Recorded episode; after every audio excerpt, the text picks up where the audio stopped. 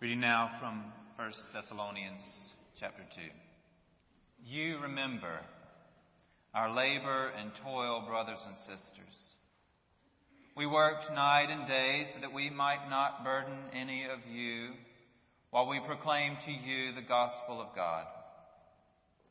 You're witnesses, and God also, how pure, upright, and blameless our conduct was toward you believers.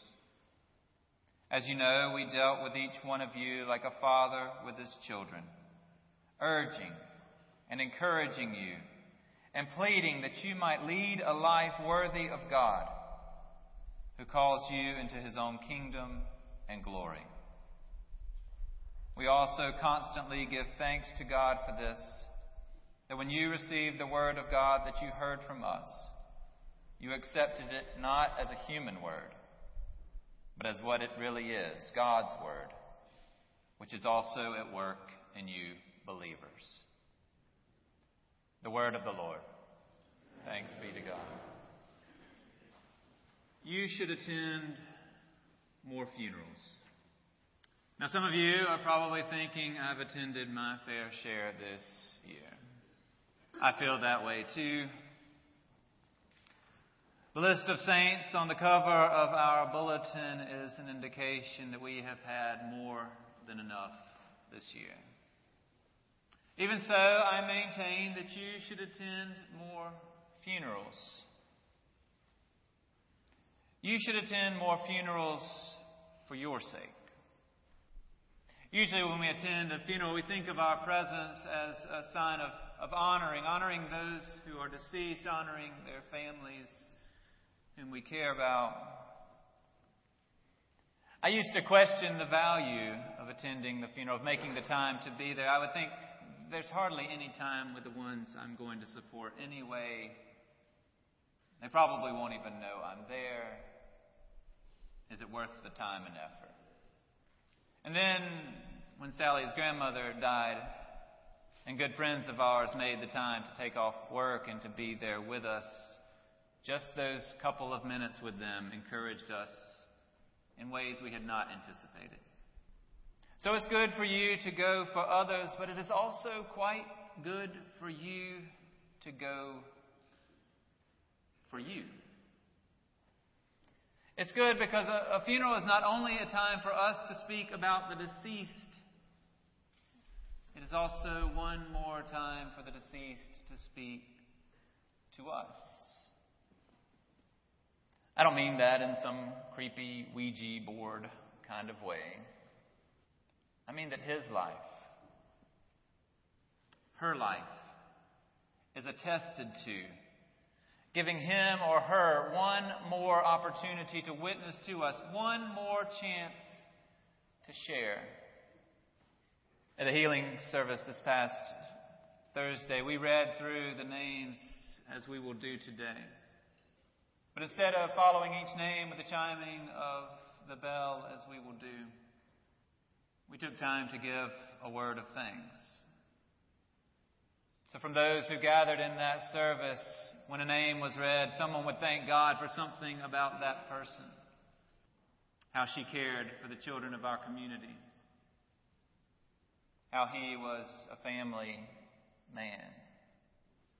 Those who were at the healing service, thank God for their dedication. Thank God for their commitment. We were witnessing to their faith, and as we heard their impact made on some other life, they were given another chance to make an impact on ours. We remembered who they were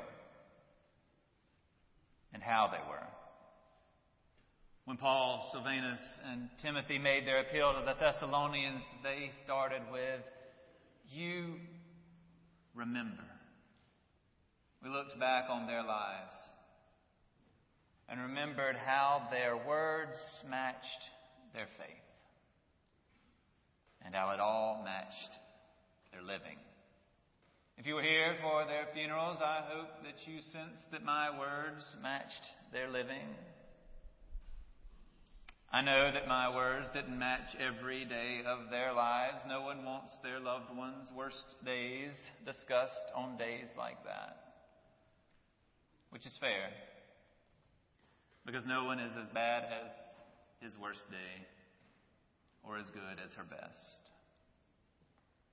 God's mercy is made known in our services of death and resurrection, just as God's mercy is made known throughout our lives. We remember God's mercy as we remember these saints. These saints. We call today All Saints Sunday because not everyone is going to be officially sainted. Not everyone is going to be given his or her own day. There's a process for that. You and I won't qualify. We won't be famous enough. There won't be enough miracles attributed to us to reach an official sainthood. We need a day like today, a catch all for the rest of us. Not the ones who are made famous for their faithfulness, but because of whom children were taught, houses were repaired, communion was served, smiles were shared, marriages were modeled, songs were sung, health was improved, love was given and received. God was praised. And so, because of their faith, because of their devotion, I want us to remember these and other saints and to give them one more opportunity for a word among us. If we took this list and we made them into a group, formed them into some kind of celestial committee, and asked them to give us one more word, it might just come out as did Paul's and Silvanus and Timothy's. We urge you and encourage you. We plead with you, they'd say, lead a life worthy of God. If this group were to give us just one more word from eternity, it would be lead a life worthy of God. From their vantage point, there is no other goal that matters more. You've seen the picture of a hearse with a U-Haul attached to the back of it. Reminders that we don't get to take it with us. Hopefully, we're learning that. Leading a life worthy of God recognizes that. It knows the value of sharing material things rather than making idols of them. But it's more than that. A life worthy of God is more than what we do with the material. It's also what we do with the spiritual, and of course, the two are related. Part of the reason that we don't have time for God is because we filled our time with the pursuit of things.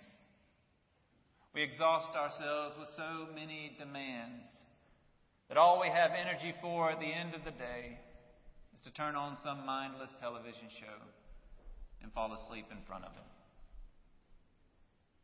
We meant to pray. We meant to study. We meant to serve. We meant to lead lives worthy of God, but who has the time?